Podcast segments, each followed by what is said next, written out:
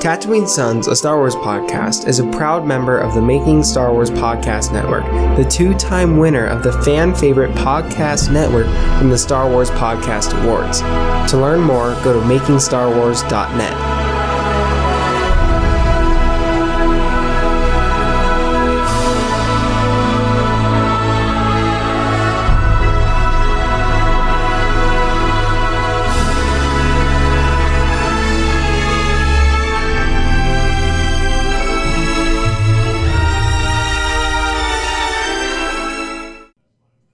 Welcome, Star Wars fans, to episode 77 of Tatooine Sons.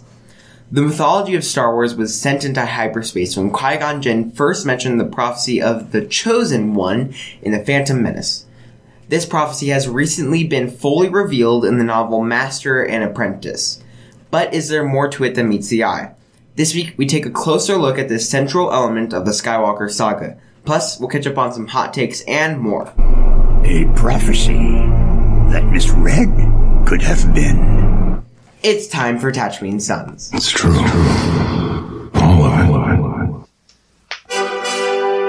What is the name of the porg on the Millennium Falcon? The force is strong in my family. What do you think his name is? it's a big moment. Am a Jedi, like my father before me. Maybe Turbis? Do or do not. There is no try. Turbis? Pablo, if you're listening to this live stream, that porg's name is now Turbis. It's a good Star Wars name. Not done yet. These guys record an awesome podcast called Tatooine Sons. Everybody listen to it. Welcome, Star Wars fans. This is Tatooine Sons, your weekly look into all things Star Wars from the unique perspective of a father sharing his love for the amazing space fantasy saga with his two sons. I am BB Nate, and I'm joined first by my brother, Samuel the Hutt. I was, Out of practice we are. Again, I was not prepared. Um, I think that's a running theme. Uh, I'd shoot a Star Wars fans. Thanks for tuning in. And if you're not a Star Wars fan, then you probably don't know what the big deal about the prophecy is. Oh, the chosen one prophecy. Can you guys got to? Do you guys understand that the chosen one prophecy was not a part of my Star Wars experience growing up? Really? Have you guys grasped that idea? Yeah, I It mean- did not exist. Yeah, in the original was- trilogy. It was introduced in the prequels. It was when when I sat in that theater with Matt Weisgerber in 1999, and they started talking about The Chosen the chosen one. Star Wars changed. You ate Zaxby's before that. so- I had yeah, I did eat Zaxby's before that. So And of course, you can't have Star Wars without bizarre father figures. So on that note, here's my dad, the Bowtie Jedi guy. we're back. You guys know that? That's mm. that's from I can't that's from Poltergeist 2. Oh yeah, because we've seen seen, yeah. You've never Poltergeist seen too. Poltergeist. We haven't I even haven't seen either. Poltergeist one. I wouldn't watch that garbage movie. But anyway, no, I mean it's a classic, but I wouldn't watch that kind Yeah, of stuff. you, so. you get out of practice. You miss one week and you're and kind you're of like, forgetting everything that's going on. But Yeah. we're going to have a great time. It's intense. Uh, to it, uh, nothing significant happened since the last episode, other than the fact that they announced the uh, date, the, uh, the dates of Star Wars Celebration 2020 in Anaheim. And we got um, tickets. They put this tickets on sale. Uh, we got our tickets in our room. Woohoo! Um, We actually got an official hotel block this And year. they have sold. Well, we had official hotel Yeah. back last year. We Oh, did. That's Chicago. Yeah. We have We had to add an extra day later on. Oh, that's right. But that worked was out. nice it was through the block. No, it was through the block that we got the because that's why the shuttle deep the shuttle pickup was. Oh, outside. so well, Desert Palms. Yeah, but anyway, yeah, Desert Palms, which is a great place right uh, down the road from the convention center, as well as Disneyland. Uh, it's our place that we like to stay when we go to Disneyland, Mm-hmm. and so we're excited about that. We maybe have some new things coming down the road that we'll be talking about at the Desert Palms. Hint, hint. Um, we're hoping, um, but uh, can you guys believe that all of this the uh, tickets, the four day passes, of course, the Jedi Master we knew would sell out the first day, Yeah. but it sold out in like five minutes. And then the Jedi, the four day passes sold out within less than two hours. yeah. Somebody waited. All of Saturday's tickets sold out by the end of that day. Mm-hmm. And now Fridays are sold out as well. There's just a limited number of Thursday and Sunday tickets. What do you guys think about that? That's nuts. 'cause, Um, uh, I heard that the previous Anaheim, so a couple Uh, That was, I guess, 2016 was That was 2015, I thought. Oh, 2015. You're right. 2016 was back in London Yeah. again. Yeah, you're right. um, People said that you could buy tickets up to a couple weeks before Yeah. the convention. Chicago, you had a couple days. I think it was like five or six days before day. Yeah, before day we were able to away. think about it. This, really weird. Well, we, for Chicago, we got the tickets the day of. I remember that. It was basically Well, we got them the day of. The story was that was our anniversary, same as this year. Um, that they went on sale. I think it was the same date. Um, with it, I remember we, um, Christy and, Christy and my anniversary, and we all went to Philippines. You guys remember going to Philippines Yep, in for Temecula for lunch. And we'd been talking about how I- they were I selling lots of tickets. we Yeah, exactly. We were sitting there having a conversation about how tickets were selling faster than they expected, and Mm. I was getting a little bit nervous. And I, I went back to the office and, and I went ahead and bought tickets um, for it. And it was like four or five days later before those tickets sold out. Now, the week, the year before Star Wars Celebra- uh, Celebration Orlando, we didn't get four day passes, um, but we got every day. Uh, we didn't. We ended up not buying Sunday because they were all for all of the individual day passes were still available. Um, when I bought tickets in like December for Christmas, Yeah, was- yeah, yeah, yeah. it was months after it went for sale. I got Um, a four day child. you got a four because they still have four day children, but the adult passes they were they were out, but we got all we got three of the four days Mm-hmm. um, without any problem, and Sunday was still available too. We just didn't buy it, Yeah. uh, even though we went. Yeah. Um, um, um, This is At least we admit our mistake. perhaps this would have been the better uh, sound effect for that. yeah, pretty much. Yeah. Anyway, um, but yeah, blown We away. could not do that this year. Star Wars is dead, guys. Mm, yeah, Um, you're right. Impressive. Every word in that sentence was wrong. Some people think that it sold out quicker because of how fast Chicago sold out. People yeah, and so be- people are buying them sooner and things like that. and people might be worried about it selling out. And there's and there's the element of the scalpers, which we don't want to get into, um, and that's going on. I think that's going to come back and bite a lot of people in the butt. There's only I've somebody has looked at eBay, looked at the full amount of people. Some people are selling tickets that are still on sale for like more than they are, but in total, it's only like 20 people who are doing. yeah, I don't think it's that much. I So don't think it it's wasn't- affecting. I think it's fans. I think it's it's it's So, do we know how many are attending? well, About? sixty one thousand attended Ch- uh, Chicago. Well, and then like 60, I think, attended Anaheim. So there are people. people So there, and we're, you're going to be looking at that But I've sixty heard thousand. Anaheim's smaller. It's, it's just barely smaller. Oh, okay. yeah. If you Um, look, if somebody put the maps of Orlando, Anaheim, and Chicago, the convention centers all up next to each other, and they look at the same. Well, I think I think the difference is the Wintrust Arena in Chicago and then the Anaheim Convention Center are arenas like Yeah. uh, are the similar things, and the seating is like I think it's like a thousand seats less or eight hundred seats less in uh, Anaheim than it is in Wintrust. But you got to remember how many seats that they were blocking off Yeah, in in uh, in Chicago. I think it's not. I think it's basically the capacity is Okay. going to be about the same. I'm just nervous because I don't think we're going to look out like we did last year. Oh, as far as the lotteries and stuff like that, well, we'll just have to wait and see. Um, we got uh, we went and saw Toy Story four, um, and so um, I mentioned that um, because I think it's given me a new appreciation Yeah, I agree. I would have to for agree. those people that walked out of the Last Jedi um, just flat out disappointed. Um, I, that was the way it was for Toy Story 4. I know we're in the significant minority of this and we don't need to, we're not ever going to try to argue why we didn't like Toy Story 4. Um, compared to the original three Toy Story movies, um, I just personally, and I think we all agree on this, felt like it was unnecessary and disconnected from the original movies. Um, I, I, and so for us, it wasn't, uh, and the whole, it wasn't what we expected and what we wanted uh, from Toy Story. Having said that, that the point of that is not to say we don't like Toy Story 4. The point of that is to say I really true I do I relate now. I understand on an emotional level.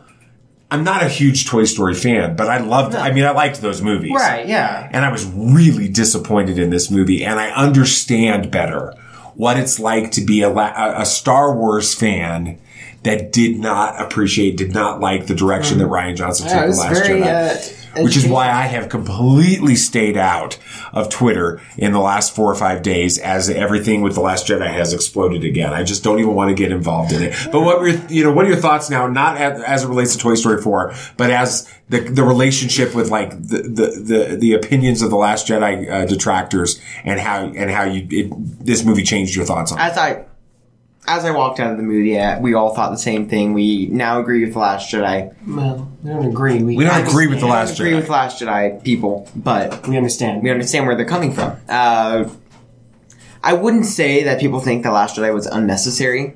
I feel Oh, like I think a lot of Story haters, a lot of haters do. Yeah, Hmm. absolutely do. Like, it, like they wish the movie was never made. I don't know if I'd go down that point. no. It just didn't fit for me. No. It didn't It feel just- like Toy Story to me. And but I've heard that about the Last Jedi.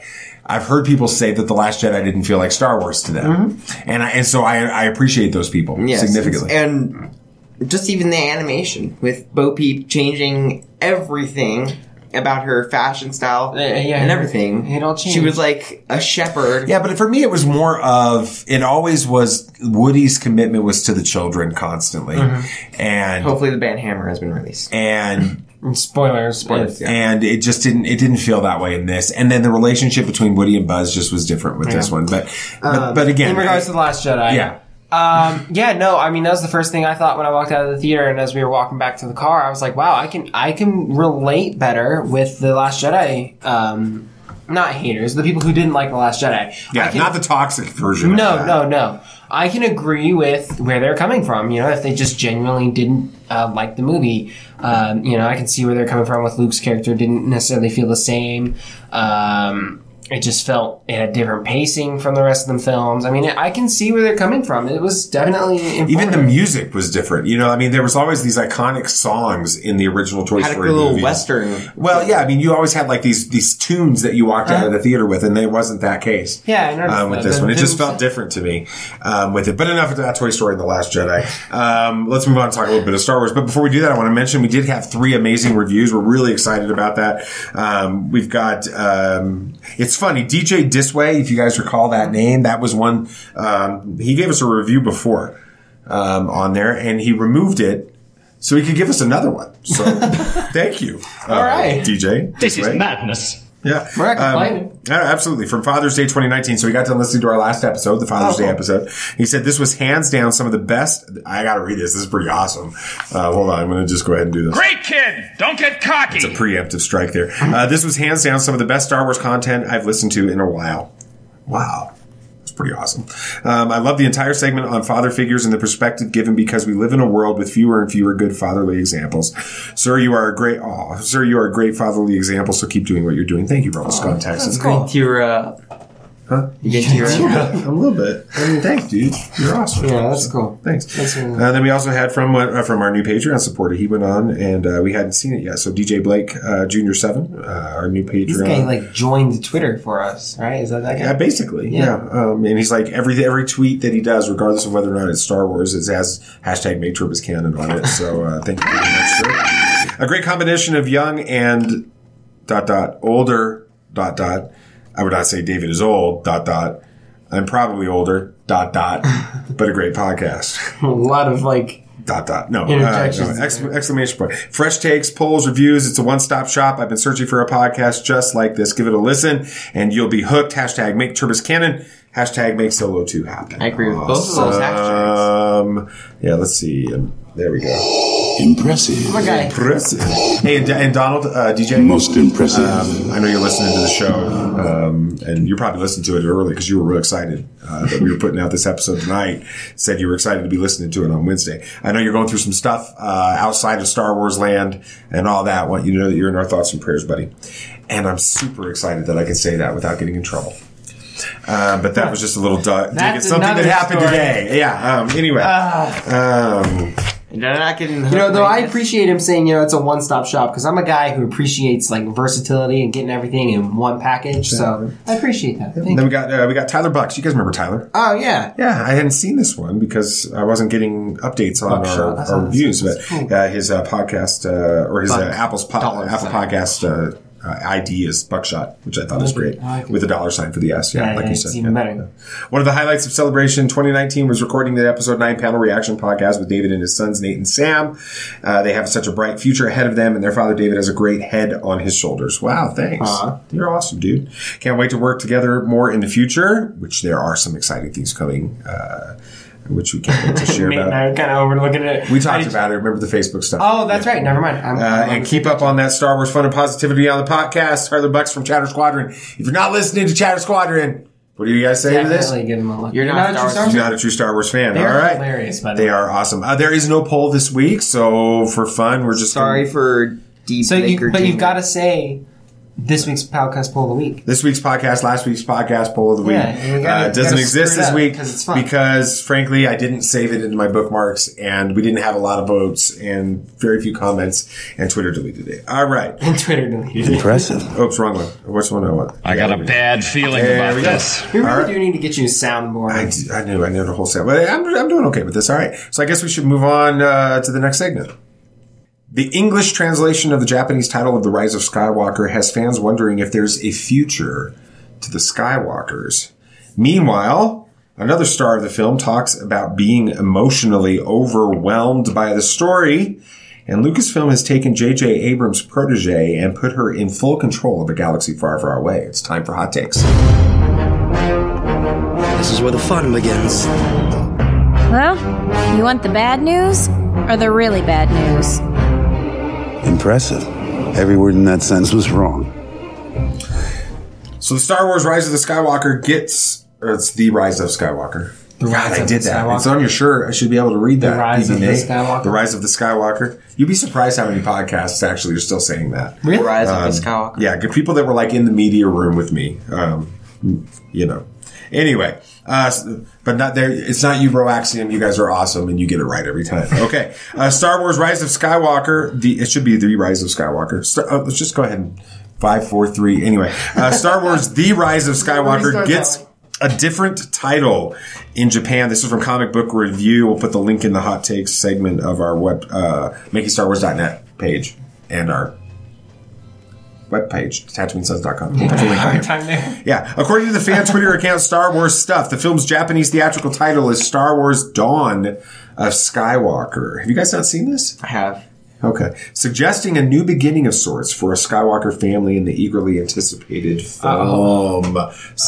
BB Nate. First of you- all- what do you think about all, this possibility? You know it's in slow news week when you're taking translations from other countries of a Star Wars title. it happened talked with about Force this Awakens. Yep. It happened time. with Solo. It happened with all of them. like Last uh, Jedi is Last plural. Jedi is plural. The, From uh, like the Spanish uh. And it's not the first time it's happened. Remember the Yeah. Polish one with Rise of Yeah. Skywalker. So, Oh, it's like yeah. Resurrection of Skywalker. It's, yeah. What do you guys think? The dawn. it's uh interesting. I think it's a That's little, pretty I- much your your answer to everything. It's.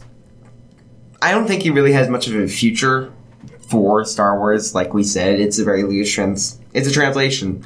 You can't do much Yeah. about it. You can't trust Google. Yeah. Google Translate's not a lot. No, I don't think it's Google Translate here, guys. I'm I'm- not. I'm I'm not kidding. thinking that at all. Um, no, I do not think it, it means that we have a future for the Skywalkers. I feel like we need to be done with the Skywalkers. While yes, Star Wars is about the Skywalkers, we've it has been expressed multiple times that this is the last in the Skywalker saga. Uh, Mark Hamill, I think I read somewhere that he said, Hey, shut your mouth. We're going to talk about that some other time." "Oh, time. never mind. I'm spoiling else? things that I didn't even know I was spoiling." Um, Never mind. Go ahead and talk about it. some okay, other never mind. Uh, Anyway, Oh, wait. keep going. No, it's not. It's not. I looked. All right, am I you- good? You're you're safe. Go. Okay. I, I read somewhere that Mark Hamill said that this will be his last film. And that he's coming back as a Force ghost. Right. They specifically confirmed that. So, but this is his last film as Luke Skywalker. So, um, I don't think we should expect any more Skywalker stuff. I wouldn't, you know, I'm, I'm not upset with that. I feel like it's about time to move on. Um, so I don't think this means anything. I think it's just translations are weird. BB Nate. Nobody can hear your head na- nodding.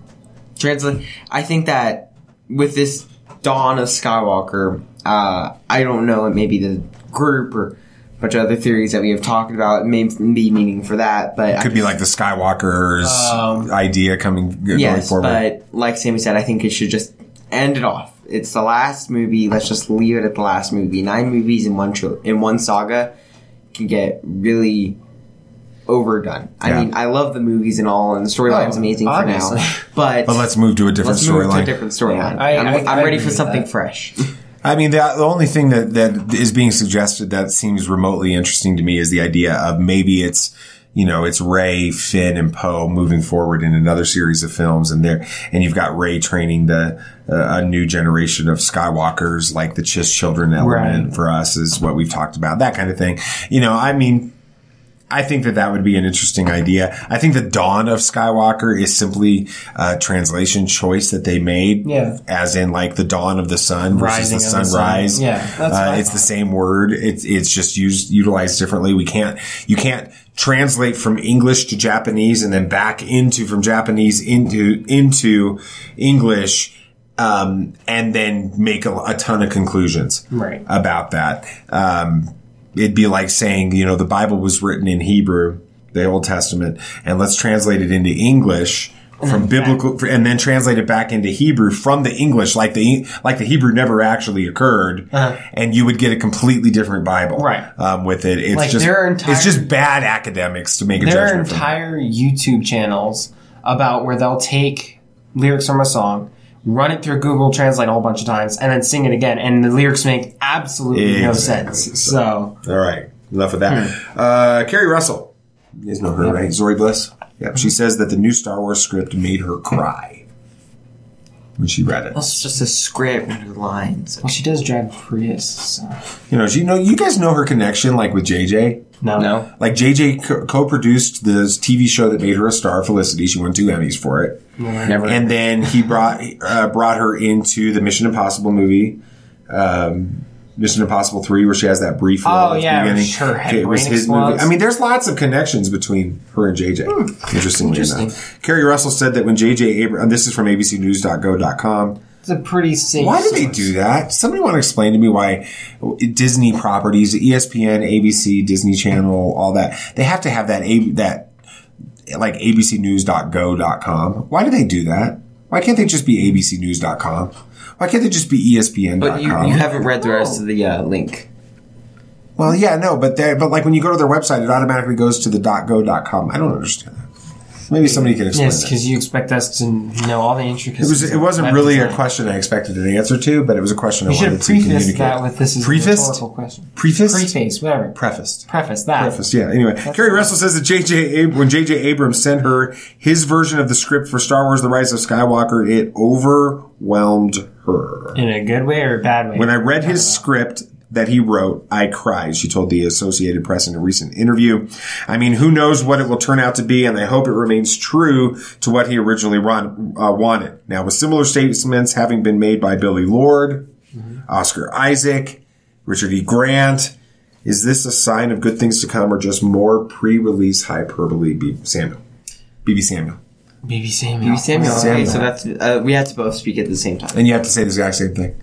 No, let's just go. Sam, I'll let you go. Um, I don't think it's you know marketing tactics or pre-release hype. I think these are you know they're genuine opinions. Um, I'm guessing that her reactions are positive. You know, Oh, yeah, cried in a absolutely. good way. Yeah, no, no, she would not come out and say she cried like she was she hated it. Yeah, and some of the wording was a little bit vague, um, but yeah, I assume that was the case.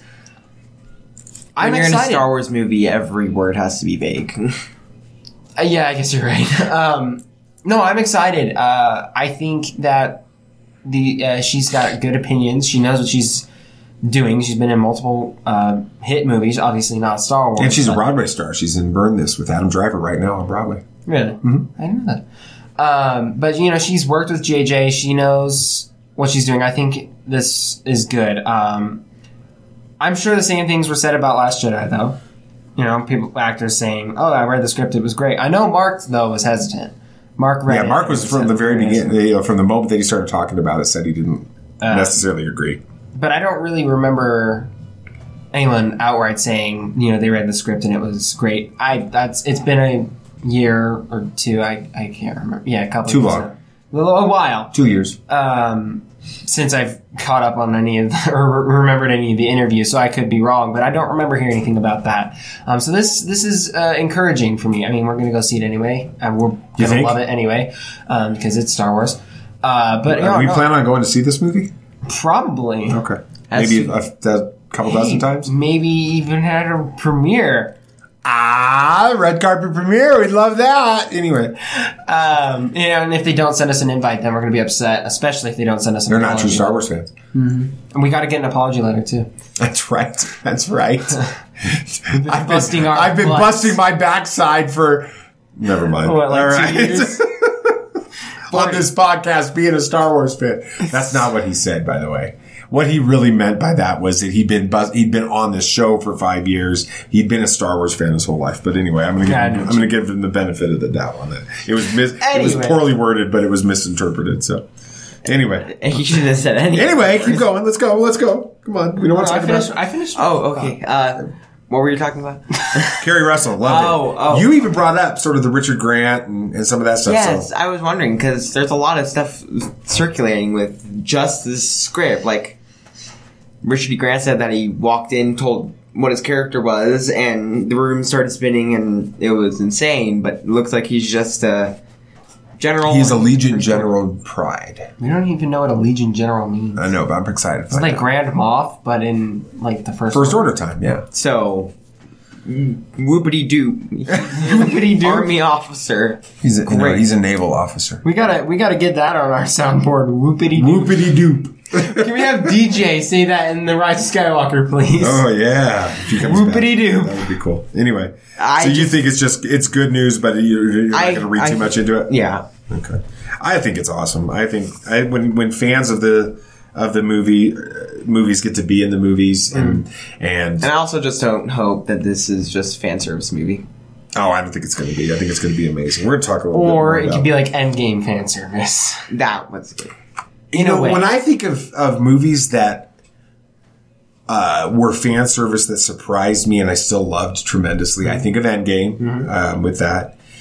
I also think of Mission Impossible Fallout Yep. Yeah, because of as being you know pretty good, pretty big Mission Impossible I fans. love those movies.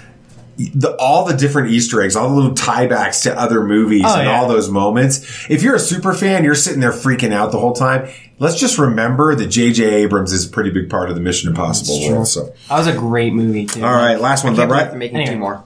They're making more. Two more. With Tom Cruise? Dude's old. Is it going to be in a Walker? All right. Anyway, uh, the Rise of Skywalker, the Rise of Skywalker co-producer Michelle He's got Rejwan. machine guns pop out the side. Hey, I'm trying to I'm trying to host a show here. You want to pay attention? We're having fun. I know we are having ball fun. game. A tennis ball game, like an up. Yeah. Like- Right, the tennis balls are grenades. yeah. All right. Anyway, the Rise of Skywalker co-producer Michelle Rejwan hired as Lucasfilm's senior vice president of live action development and production. Source was Variety magazine. On this, you guys over the the Tom Cruise thing for a moment. You guys heard that, that we can't. If you guys can't, you guys did hear that J, that Justin Bieber like challenged him. Yes, I, he's serious. He's trying to fight Tom Cruise. I didn't read why. I'm just gonna be real honest. I got one thing to say to you, Justin Bieber. Great kid. Don't get cocky. You're gonna get your butt kicked if I you get into wanna a see- cage with him. Well, I mean, didn't Tom Cruise actually like train for those movies? Oh, he did yeah. all the stunts. He did not all the Well, most stunts, of but them. He did a lot of them. I want to see this fight. I, wa- I hope it's like the beginning of the Jason Bourne And now movie there's where it's just new- like one punch, you know? There, would there- be. there's now a new challenge where how old is how much older is he? Or, I don't know. Tom I it's like Like, so 35 you or challenge 36. someone that yes, many you years challenge older. someone that many years older t- than you to, To a fight? cage fight. I'd be challenging Jimmy Stewart probably if I was doing it. I don't know who that is. Jimmy Stewart, It's a Wonderful Life. Oh, He's still alive. No, he's been dead for years. I was, I was exaggerating. Okay. Kathleen Kennedy, this source was right. Moving on. Kathleen Kennedy said that Michelle Rejwan would be responsible for shaping the future in all areas of story development, from theatrical film development to live action content for Disney Plus. Kennedy also said that working with Michelle over the last seven years as producer on both The Force Awakens and now on The Rise of Skywalker, uh, Uh, that she has seen firsthand, her quote was, I've seen firsthand her skills collaborating with writers and directors, and I've been incredibly impressed with her creative skills and her ability to manage the complexity surrounding the massive projects. I know the importance of building a team that you trust and having fun working with them. It's paramount to our success. What? He the like trust trust tree. Dave Filoni's gotten to Kathleen Kennedy. Rejwan's resume is definitely impressive, including work on Star Trek Into the Dark, Into Darkness, and Super 8, along with the Star Wars films that she's been invo- involved with. Now that this decision has been announced, what do you think this means for future productions in a galaxy far, far away? Hmm. Hmm. Who is this lady? Well, She's- I mean, this is the problem when you're like a background co-producer and stuff like that. You're not J.J. Abrams. You're not uh, Rian Johnson and stuff. But I would think, uh, from what I'm reading, you know, when it, w- the thing I see consistent with Michelle Rejwan and her movies She is J.J. she is to J.J. Abrams, Super 8, Star Trek Into Darkness. Into Darkness was the one with Khan, right? Yep, Force Awakens and now Rise of Skywalker uh, movies. Those are all JJ movies. Right. Okay. So I see two I see two uh, parallels with her. Okay. I see she just so you guys understand, she is to JJ what Ram Bergman was or is to Rian Johnson. They work really closely together. Now what we're seeing is is she's getting ready to take on her new role. So there's there, I'm just letting you understand that relationship with JJ in the same way that you understand Ryan Bergman's is with Rian. Right. Okay. But I'm thinking back to a lot of the stuff that she was involved, uh, that Kathleen Kennedy was involved with with Steven Spielberg. Kathleen Kennedy pro- produced and co-produced and worked alongside Steven Spielberg on some of his biggest movies, and then moved into this new, these new, like she came out of that shadow and became a massive you know, producer out on completely on her own. I'm not trying to diminish anything Kathleen Kennedy ever did with Steven Spielberg when I say that. I'm just saying that there was this really good relationship they worked together on, and then Kathleen Kennedy sort of moved to the next level um, with that. So I kind of get the feeling that that's what's going on with Michelle Rejwan here. Um, it's interesting, you know. Uh, didn't who won the who won the bidding war for JJ? Do you guys remember? Because it just came out like, a couple- like last week. The who? The bidding war for JJ Abrams. Like going forward after this this movie is over, Never- like he's like getting like an exclusive contract. I think it's Warner Brothers or something like that. Basically, got him to completely partner with them on a whole bunch of different stuff. And so now JJ's movie. I don't know what movies it's going to be, but uh, you can look it up online. There's lots of articles about it. I read uh, one, but I saw lots of them anyway. um, because once I've read one, they all start sounding the same. But anyway, um, JJ's kind of going off and doing his own thing now, and he's not going to be involved in Star Wars after this movie. I'm almost certain of it.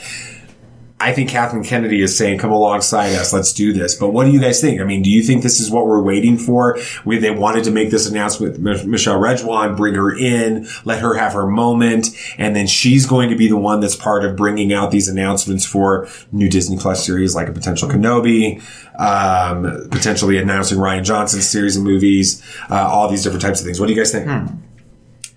No, I think it's definitely possible. Um, one of the things that I thought of is since she is so closely related with JJ, and they are releasing this now, I think that they that they think that Rise of Skywalker is going to be do really well because they're putting all their cards out there that you know this this lady she was worked with Kind of elevating her to the spotlight throughout the Rise of Skywalker stuff. Right. Um, so I feel like that they're putting a bet on that Rise of Skywalker is going to do well with putting her out there early. Interesting. Um, yeah, and I definitely think that uh, she's gonna she's gonna get, have a, a huge role. I feel like eventually she may take a mantle for president. Um, Take over for Kathleen. yeah, something like that.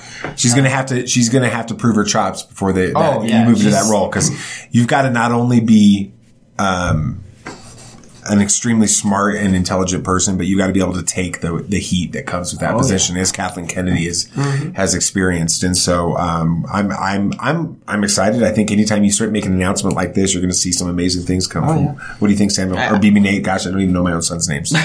BB Nate, go. Yeah, I'm liking what's being said with the whole new Disney Plus series. I hope we get a Kenobi. But like you were saying, I I mean she may take up the mantle of president, but it's a difficult job. And I don't know I think we're a long ways away from that happening. Yes, I know. Kathleen Kennedy got a contract. I agree, but uh, I don't myself. I don't know who this person is. I don't know if they've taken a lot of heat for. Well, I'm not. Yeah, I'm not actually asking you guys to give any interpretation of who this person is and what she's done. What I'm asking you guys is, do you think that now that they've made this announcement that this is going on, that this is this means there's more announcements coming about new movies, new series, that kind of stuff. Otherwise, what's the point of even bringing this bringing this person on and doing this? I think definitely, um, especially because there's not going to be any movies um, for three years. Um, now, I don't think they said that there aren't going to be movies on Disney Plus. They may do some stuff on there, but um, I think that they're doing this so that after the Rise of Skywalker, they can be like, all right, here's some stuff to look forward to for the next few years till we start uh, churning out some more movies. So I feel like that they're introducing her so that way we, right now, so that way we can get accustomed to her, get familiar with who she is. That way when the first announcement's made, we're not like, who is this chick? You know? Um, that's my, my thoughts on it though. Go BB Nate. Yeah, um, I think that there, in the foreseeable future, there is no Star Wars news that they can release till Rise of Skywalker. We just don't know. You're not gonna. We're not gonna hear anything No, we're more not gonna hear new anything movies, interesting new about TV Star Wars. series, No, it anything just- like that. Well, what it's looking right now, no. But I do think that with this being released now, I think we're going to be seeing a lot more announcements later on, maybe tomorrow, Wednesday during the Star Wars show. I think they're gonna let this thing ride itself out for a while. let it breathe. Interesting. We'll have to wait and see. So, in the 20 years since the release of Episode 1, The Phantom Menace, Star Wars fans have wondered and speculated about the infamous Chosen One prophecy. This prophecy has continued to appear in canon and recently has been fully revealed in Claudia Gray's Master and Apprentice. So, what is the Chosen One prophecy?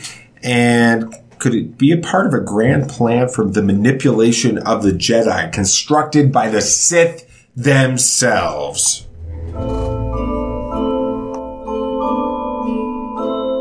Rebellions are built on hope.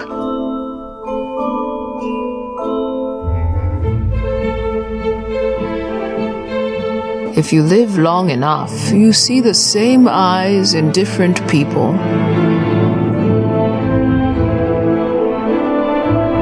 I find your lack of faith disturbing.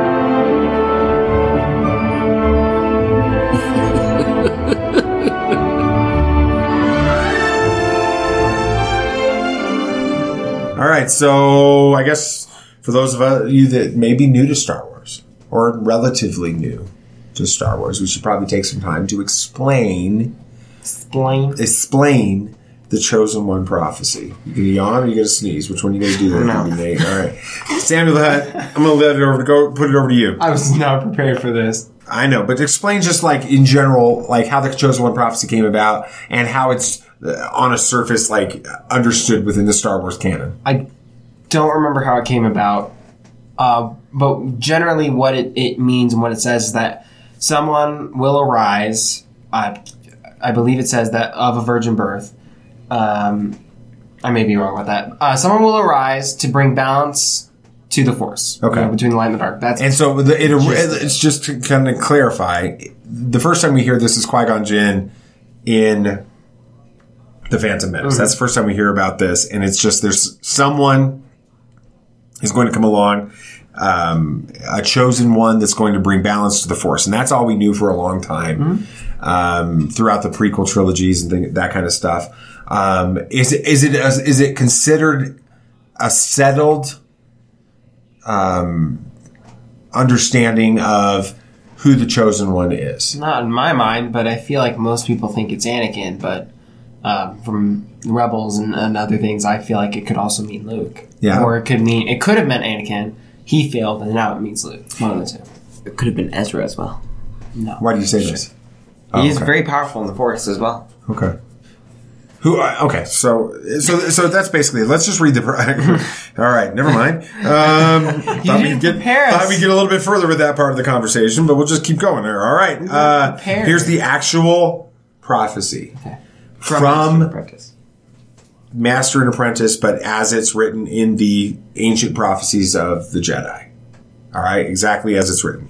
Only through sacrifice of many Jedi will the Order cleanse the sin done to the nameless. The danger of the past is not past, but sleeps in an egg. When the egg cracks, it will threaten the, the galaxy entire. When the force itself sickens, past and future must split and combine. That's kind of weird. A chosen one shall come, born of no father, and through him will ultimate balance in the force be restored. So pretty much, we always thought of the prophecy as the last couple lines there, not the whole first. Right. A chosen one shall come, born of no father, and through him the ultimate balance in the force will be restored. Right. That's what we always thought of as the prophecy. But there's a lot more to this. Let's break it down just really quick. And then we spent more time talking about this on our episode back a couple of months ago after Star Wars Celebration with Anthony Breslin Mhm, because yep. this prophecy itself inf- uh, influenced his uh, his theory about uh, Rey being the potential, like a combining and, and all of that, and the egg cracking and stuff. Only through the sacrifice of many Jedi will the Order cleanse the sin done to the Nameless. Some people think that the Nameless. Who do you think that the Nameless could be? Palpatine. No. No, I, I, I don't know. I can't. The Nameless sound like it's a lot of people Right. or beings, right? Pot, killed or massacred in some oh, way. Skywalkers. clones. Some people really feel like the clones were being, the Jedi Order failed. They threw these clones into this war. They created these clones. They were nameless. They were all numbers, fives, all that kind of stuff. Um, They- they gave each they other gave each names. other names, but that wasn't their names. They were Right. given codes, Mhm. like it, kind of like F1, FN2187 and all that Right. kind of stuff. But, but that's it. I think that's interesting. The danger of the past is not past, but sleeps in an egg. So something that happened in the past that you think is gone isn't. It sleeps in an egg. Hmm. Now, some people think that that's Vader and the, the cloning chamber, Oh. or the, the chamber that he was there. Yeah. Some people think that it could be a clone scenario uh, that's being played out with that. We'll have to see. When the egg cracks, it will threaten the galaxy entire. I have no clue what that could be. When the force itself sickens, past and future must split and combine.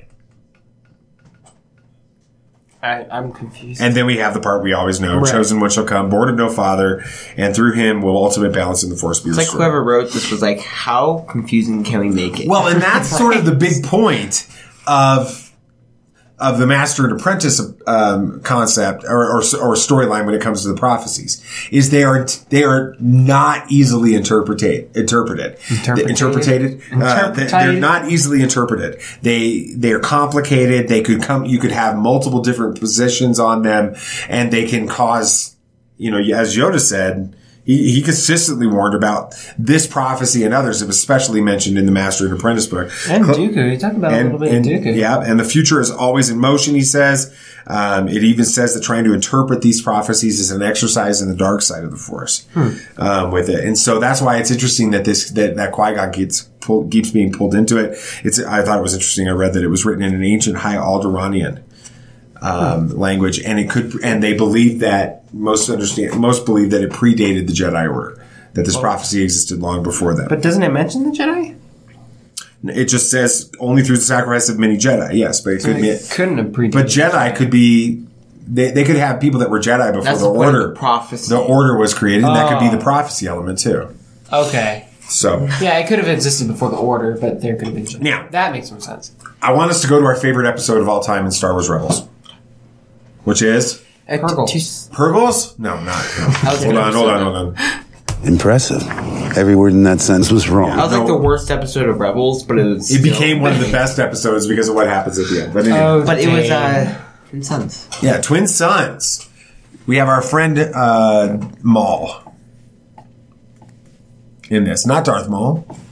He's Maul at this Yeah, time. it's small. And uh, he gets into the confrontation with Obi Wan with Ben Kenobi. Uh, ben kicks his tail in a second, and um, then cradles it in his arms as he dies, just like Qui Gon did, which is an amazing bookend to that storyline. I'm gonna cry a little bit. Um, anyway, what does what does Maul say about the chosen one in that moment? Is he the chosen? Is he the chosen one? I'm referring to Luke. Well, yes, okay. Is he the chosen one? And then what does he say about what the chosen one will, will do? He will avenge us. He will, will he avenge? He, he will avenge us. Mm-hmm. So my question then to you guys hmm.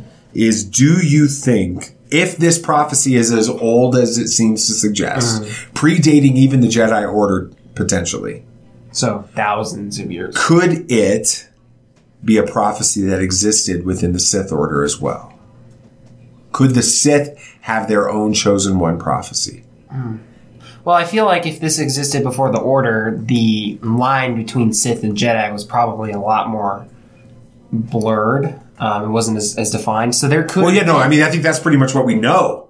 Yeah. From from pre Old Republic times Mm-hmm. and that kind of stuff. That this line was was very much blurred. Mm-hmm. Uh, the balance of the dark and the light and all that kind of stuff. And then it fractured. We talked Which about that with about JG. Mm-hmm. when we were talking about the comics and and and all that. Some of the stuff that they've revealed about that. So so could they both have known? Could both orders? BB Nate have known about the chosen one prophecy before this division took place and then have their own interpretations of that.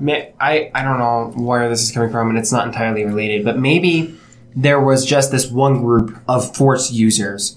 They were all called the Jedi, right? And and they were using all aspects of the Force, right? Okay. Then this prophecy came about, and eventually um, they started deciding what it should mean, and eventually the split occurred, and that formed the Sith and the Jedi. But they still sort of both kind of held on to that same prophecy, but they had different interpretations. Hence, the Jedi and the Sith. Hold that thought were oh and remind me about that. okay. All right. What do you think about this idea? Could this uh, could this have been something that predated both of the, the, the division of the Jedi and the Sith, and could they have both continued that same prophet or same had that same element of the chosen one prophecy within both orders? I'd say yes. I think this did predate the Jedi Order and the Sith Order and everything. I think it predated that, but I do think that they had different interpretations of the Chosen One prophecy.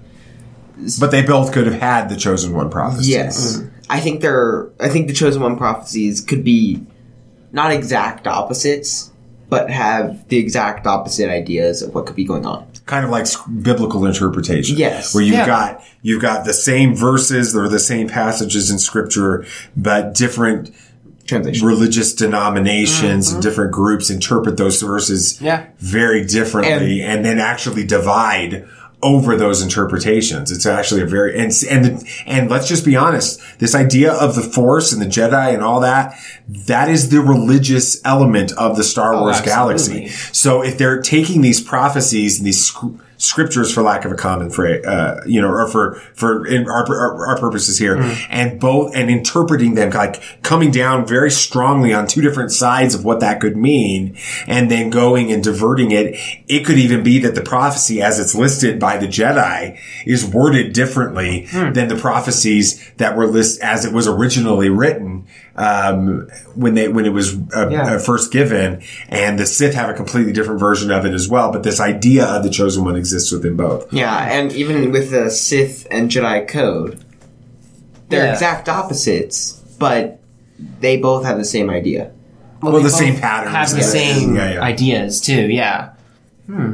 I would. I want to see a movie of this now. Like uh-huh. That's why this whole Ryan order, and then this like civil war between them. Oh, so you're talking about the Benioff and Weiss, and then the Rian Johnson overlapping series of trilogies? no, I'm just talking about maybe Benioff and Weiss doing this or something. No, I mean this know. is this is where remember we talked about this, right? This is going to be the Benioff and Weiss do the Sith version, and Rian does the the Jedi version, and then they come together for the big, great Civil War battle. Well, no, because because at the beginning, Maybe it happens at the together. beginning. Who knows? All right. Anyway, anyway, anyway, anyway. But I think it's an interesting idea. Now, here's what's, what we do know about the Sith. They've got this uh, history of manipulation.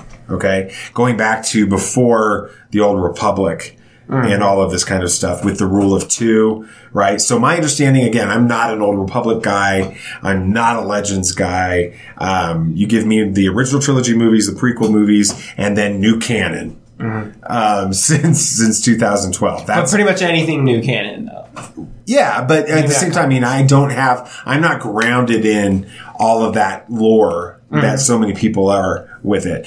But they've, but we do know that this idea of Darth Bane and the rule of 2 Mhm. existed in the pre-Republic era, uh, Old Republic era, or Right. in that time period. Uh, the rule of two being by Darth Bane, the, the specific rule of two is there, two there should be, no more, no less, one to embody power, the other to crave it. And the purpose of the rule of two was for them to hide themselves and and to protect themselves from being destroyed by the Jedi Order until they were able to rise up and defeat the Jedi. That was the whole purpose of the rule of two. What I understood is that in the Old Republic there were too many Sith, and they started fighting against e- each other, and it became dangerous. So then he enacted the Rule of Two, so that it wasn't as chaotic. But Well, yeah, absolutely. But I think a part of the reason was is because this constant battle was going on between within within the Sith. They were defeating themselves as much as the Jedi were defeating them in the Civil War. And so the result was Bane comes up with the rule of two in order to say, at least we won't be defeating ourselves. Let's hide. Let's build our strengths. Let's get more, let's get more powerful in the dark side until we're able to overcome the Jedi and the light side uh, of this. I think that's why I always, I always understood that's, that's sort of the way that it had progressed over the thousands of years. Which just goes to show how powerful the Sith are because two of them were able to Conquer the entire Jedi Order. to conquer the galaxy One right of under them. the nose of thousands of Jedi. And it's really, it's just Sidious. Oh. Because I mean, he gets uh, Maul is he rejects Maul. Dooku is killed. Vader is less than what he would have been had he not been just Right. you and know, that almost was killed. and he got Vader pretty much after he had taken Exactly. He it's Sidious that does mm-hmm. this, which leads me to sort of the whole point. It's interesting. I'll, I'll come back to that in a minute. Uh, but here's it's interesting too because if you like see this connection between the Jedi and the Sith, you see that in Coruscant. You see that in the Jedi Temple. Have you guys? I mean, I know we talked about this. I remember this is a, this will be a fun memory uh, trip down memory lane, probably for you guys, but especially for our, our listeners. Um, this is all the way in December of 2015. Okay, we're getting ready. Uh, it's the night before The Force Awakens comes out. And I found an article online that was like everything that you need to know about Star Wars before The Force Awakens. Everything that's happened in new canon, all the rise of, uh, or the, the journey to Force Awakens stuff. It was like all these bullet points of things. And I read this and it talks about, you guys know that the Jedi Temple on Coruscant was built Yeah, over the the ruins of a Sith temple. Right. Yeah. Yeah. yeah. Okay. I remember reading that, uh, the night before we, with, to you guys and your eyes like lighting up trying to figure that out before we went to the Force Awakens. It's just a, a, a memory of mine. I don't. I don't remember that. Yeah. Um, it's interesting. So, so we have the, the, fir- where's the first Jedi temple? This is not as cop, Ahch-To. Okay. All right. So I we're told you talking. I'm slower tonight. No, we're good. You're, you, it's on. It's in Ahch-To. Eventually, they move the Jedi Temple from Ahch-To to Coruscant, and it's not just this choice that has to do with the Galactic Republic, the Republic, Mhm. or the Old Republic, or anything like that. It has to do with the fact that there's this location on Coruscant that they've known for millennia How do we know that the Jedi Temple is on Ahch-To? because they've said that. Remember Han Solo in the Millennium Falcon with Finn and Rey? It's like uh, some people think he went to go find the first Jedi Temple. Yes, exactly. On Ahch-To, everybody knows it's, not on it's, Ahch-To. it's been established in in the comics and stuff. Well, because in the movies, you don't see that it was on Ahch-To. He goes and he says No, it's established in in, um, in some of the uh, the comic books, and it's pretty pretty well accepted that that was the first Jedi Temple.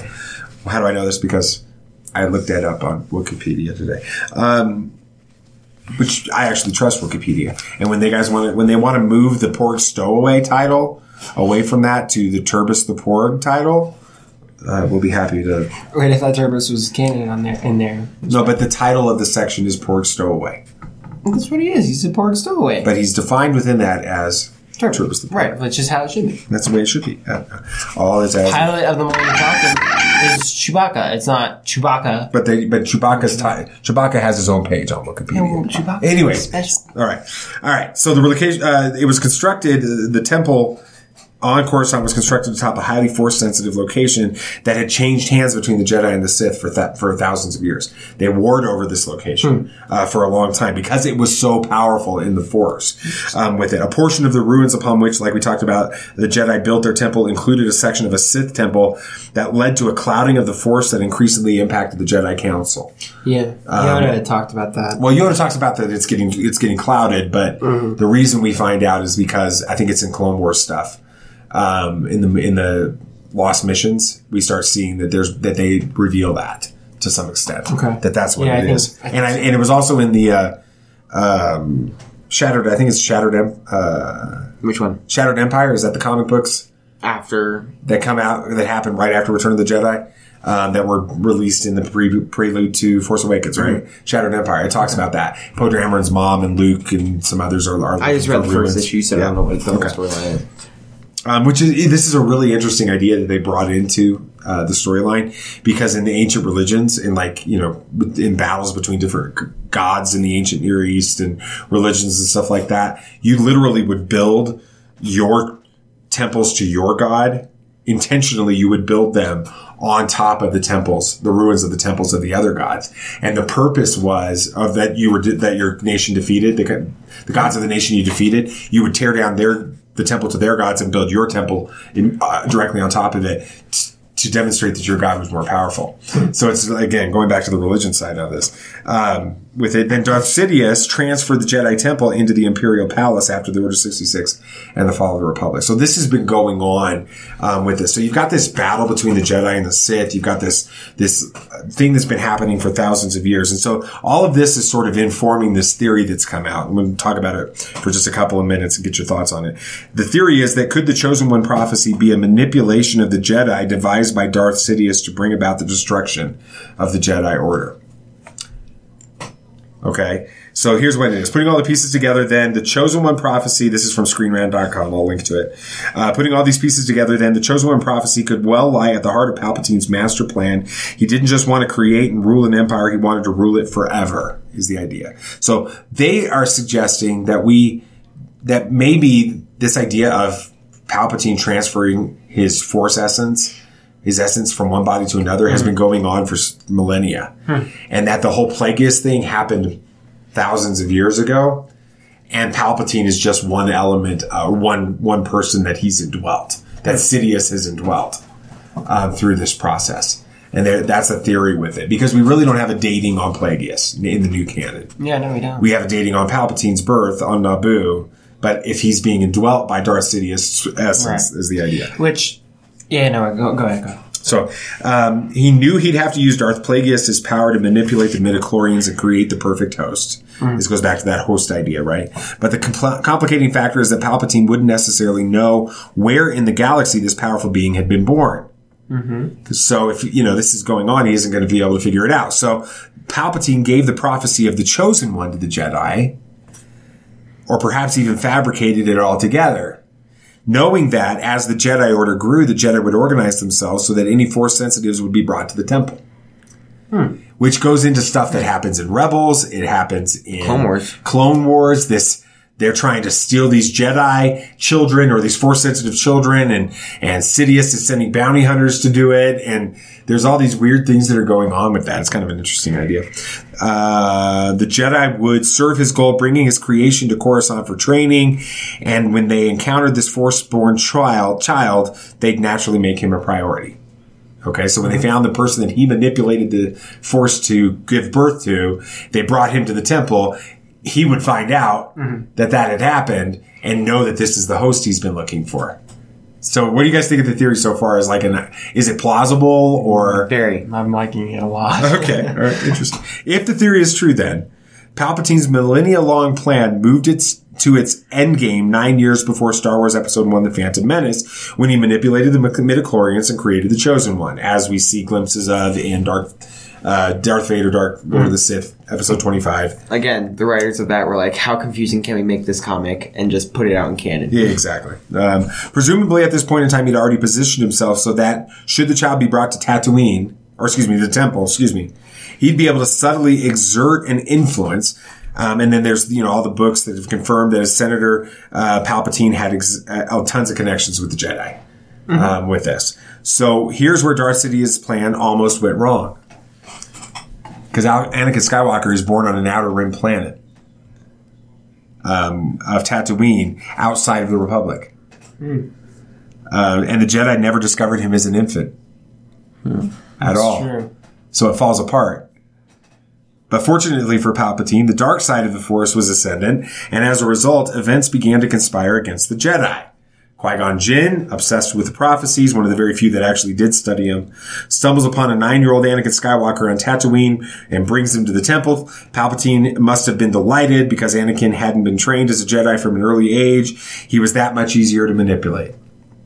Darth Sidious's plan were back on track for the next few years until the moment when Anakin's body was so badly injured on Mustafar and he ceased to be a viable host. And that's when things all fell apart.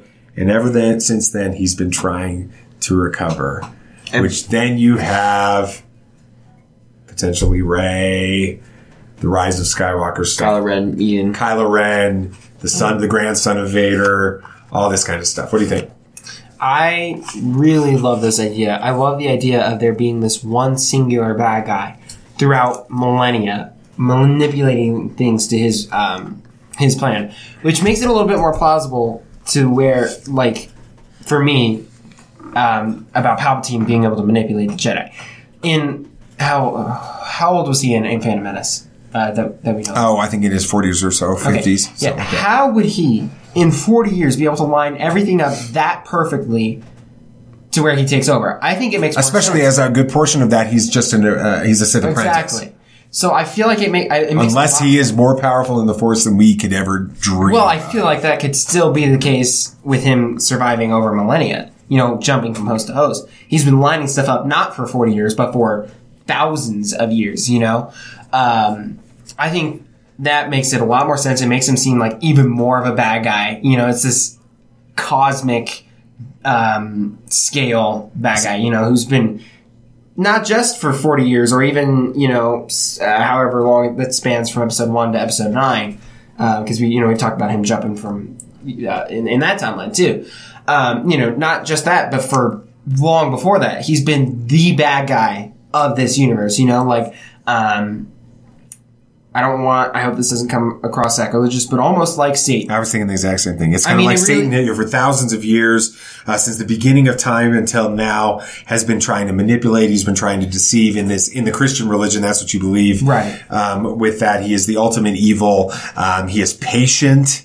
Um, he, eh, which is it's it's very much like this story. This idea plays into that. And so I, f- I f- and then I, I feel like maybe this chosen one prophecy, maybe there's been a chosen one for thousands of years, right? But he hasn't been found, or he wasn't told what his greatest purpose was, or or Or something. it's just, things repli- kept happening re- replicating itself. that to where he wasn't able to.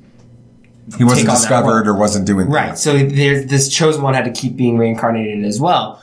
Um, or the Force just creating him, or something like that. You know what I mean?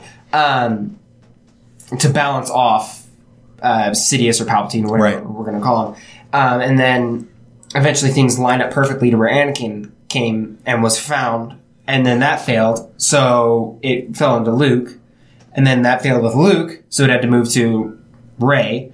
Um, so it's like the Force is for thousands of years been trying to balance and Ben out- Solo. I think Ben Solo is a big part of that. That's Right. that theory. um, the Force has been trying to balance out this evil for m- millennia, and then I feel like this would add a great way to conclude the story, and it would finish things off to where there's not this huge cosmic problem. Is that at the end of Episode Nine, this chosen one, this greater being, overthrows the greatest evil in the galaxy, and then everything's okay because.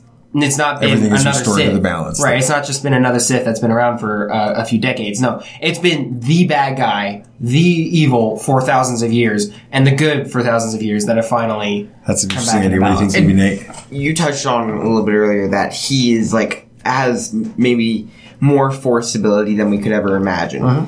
Maybe he is the essence of the Sith. Maybe he is the force essence. The ultimate example. Right, He's and the, chosen may, one. Maybe he's the chosen one He's of the the chosen Sith. one of the Sith, and he uh-huh. keeps moving. He's the one that fulfills that prophecy, and it, uh, the Sith prophecy. He thinks he's fulfilling it. Yeah. And when and he took the form of Plagueis, maybe that was his host, and then he died and went into the host of Palpatine, and mm-hmm. keeps moving on to different people. Maybe he took on an apprentice, and he died and moved to the host of Palpatine, and. This is really weird, but I would just love to see a giant at the end of Rise of Skywalker, a giant force battle between this These two chosen ones, a Right. Sith version A of the chosen pure- one, and and, then a Jedi version of the chosen one.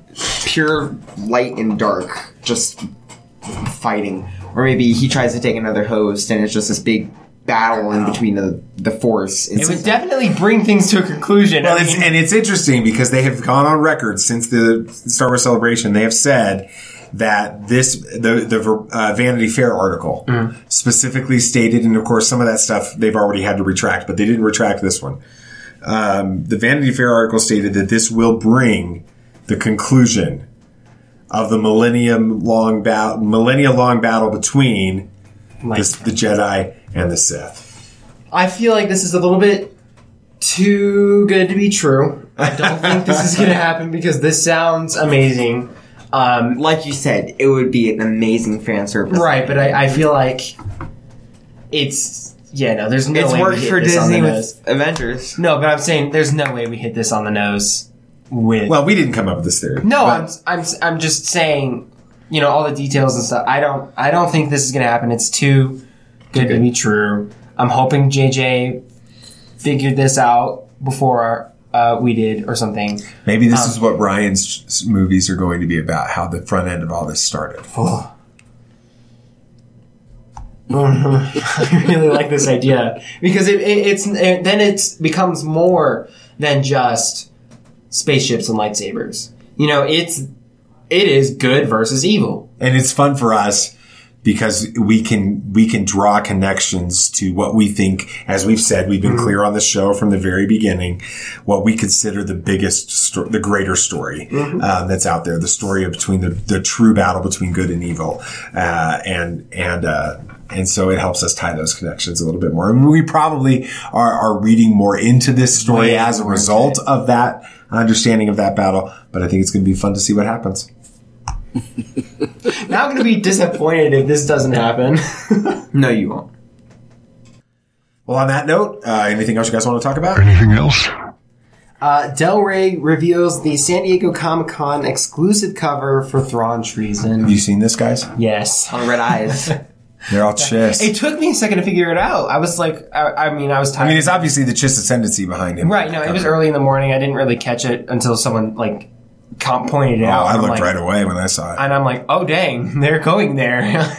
but this that doesn't make sense because I guess it's really not can't be treason because you know he's still with the Empire and Rebels. Um, so yeah, it'll be interesting to see how that story plays out. And then the next Marvel Star Wars miniseries includes Snoke backstory and Ben's fall to the dark side. What everyone's been asking for since the last. Hello. And uh, like right after Last Jedi, we were talking about Snoke's backstory and how it wasn't released, and some people were disappointed about that. And I said that they should release it in maybe a comic or a book, talk about that. And then Why you're are we getting royalties off this? I know, gosh. And then you- come and then Lucasfilm, you're you like- steal our name, and now you steal our ideas. I'm te- I'm expecting an apology letter in our PO That's box right, or by just- next week. just tickets Or- to the premiere. That's Yes. all we're That asking. too. And you were like, no, because then people would have to buy more things and all that kind of stuff, and then they'd be disappointed. I think that people are going to be more excited that it's in a comic form than anything, because that's a very original Star Wars fan kind of thing to read comics And they can- about backstory. They can just quickly tell the story, not have to write a whole book. You know, it's just one or two issues, and you're done. You got the backstory. Yeah, I don't think we're going to get all of his backstory, but I think we're going to find out more about about Snoke, and I also think uh, we're going to understand. I, there's no doubt in my mind that this is. I'm- hate to say this for all of you guys that aren't a big fan of this, but I got a bad feeling about this. Bendemption is coming um, with that. So, um, yeah, Star Wars: The Rise of Skywalker uh, is not going to be doing a panel at San Diego Comic Con 2019. What do you guys think? We shouldn't be surprised because Anthony Breznican told us this on our episode that uh, he was given Oh, that's right. information and people were mad at him because he had never he reported it and he's like, I'm just telling you what I've been told. That don't get Yeah. angry with me uh, because I said it. So uh, it's been this big news release this last week, but eh, nothing's We're just kind of like, okay. Basically, they said they couldn't have a surprise celebration afterwards. At, Well, there's D23 is like two weeks after Comic Con. yeah, so just release stuff there. Yeah, and they're not doing a trailer at D23. Don't get excited about that. They'll be doing a trailer before the Maleficent 2 movie in October. It's the week that they always do the trailers for the Star Wars movies, and it's the one Disney movie Well, that they aren't sure is going to do well in the theaters. All we'll do- They're going to be release Frozen and that right before it. We'll do our A list thing, go, watch, and sit in the theaters. Watch And then find a different movie to go see after that? Yes. Yeah, that's probably true. we won't even buy Because we haven't even seen Maleficent 1. I have no the desire first one. to. I have no I, desire to. I see the like for a few months after, I'm like, wait, a movie, Disney movie came out. Yeah. All Oh, right. Let's just be honest though. The So- out on YouTube. Like it has. instantly. You know, I'm saying it will. This week's been big bold letters podcast poll of the week. Pretty simple. The chosen one prophecy is a true prophecy about Anakin, up to interpretation, a Sith manipulation, or other comment. Oh, would like- you, that all rhymed. That was pretty good. you like that? That's good. Wow. What do you guys think? What would be your vote? I, Not what you want, what you think. Um, What was the last theory that we were talking about? Would that be a Sith manipulation? Yeah, that's the Sith manipulation. Okay, then that one. Well, yeah, that's what you want, but do you think it's actually going to happen? You really? I'm gonna, You're I'm gonna do 'Cause the uh, listeners can't tell. non-committal one and just say up to interpretation. I'm gonna say it's probably gonna end up being a true prophecy about Anakin. But, um, all right, we're gonna thank all of our uh, producers: DJ Blake, Emily Hoffman, Eric McGilvray, and Ian Thompson, and our senior producers: Kate Disney Lugers, Judith Chesney, and Roberto Moreno. Hey, Grammy. Um, and that pretty much do it. If you uh, want to check out our Patreon page, we'd love for you guys to go check it out. Patreon.com backslash Tatooine Sons. Uh, you, a dollar gets you early access to our show and some other stuff. So we appreciate that. Uh, go on social media. We're on all the different social medias: Facebook, Twitter, Instagram, YouTube. Not on, what's that one? Snapchat. Because I have no idea how that works. And uh, thanks for the reviews, uh, you guys, uh, this week. Tyler and uh, DJ and Rebels Scum Texan. I think. I think that's the same person. Yeah, no, no, no. We got, we got. Hold on. We got DJ Disway and No, it's Rebel Scum Blake. Texan. Right. His Twitter handle. and D Blake. Right. I And DJ. Buckshot. DJ, and then Tyler Bucks. DJ. Tyler Bucks. Yeah. All right. Thank you guys for that. Go to iTunes and review us, and we'll read your review on our show because we think you guys are awesome. Thanks for the five star review. Unless it's a bad review and you say bad words, I don't read those. Just so you know. All right. Uh, uh, anyway, that, um, We've gotten those. on that note, anything else you guys want to say? May the force be with you. May the force be with you. May the force be with you always. This party's over. I like that Wookiee. Don't get technical with me. Droid, please.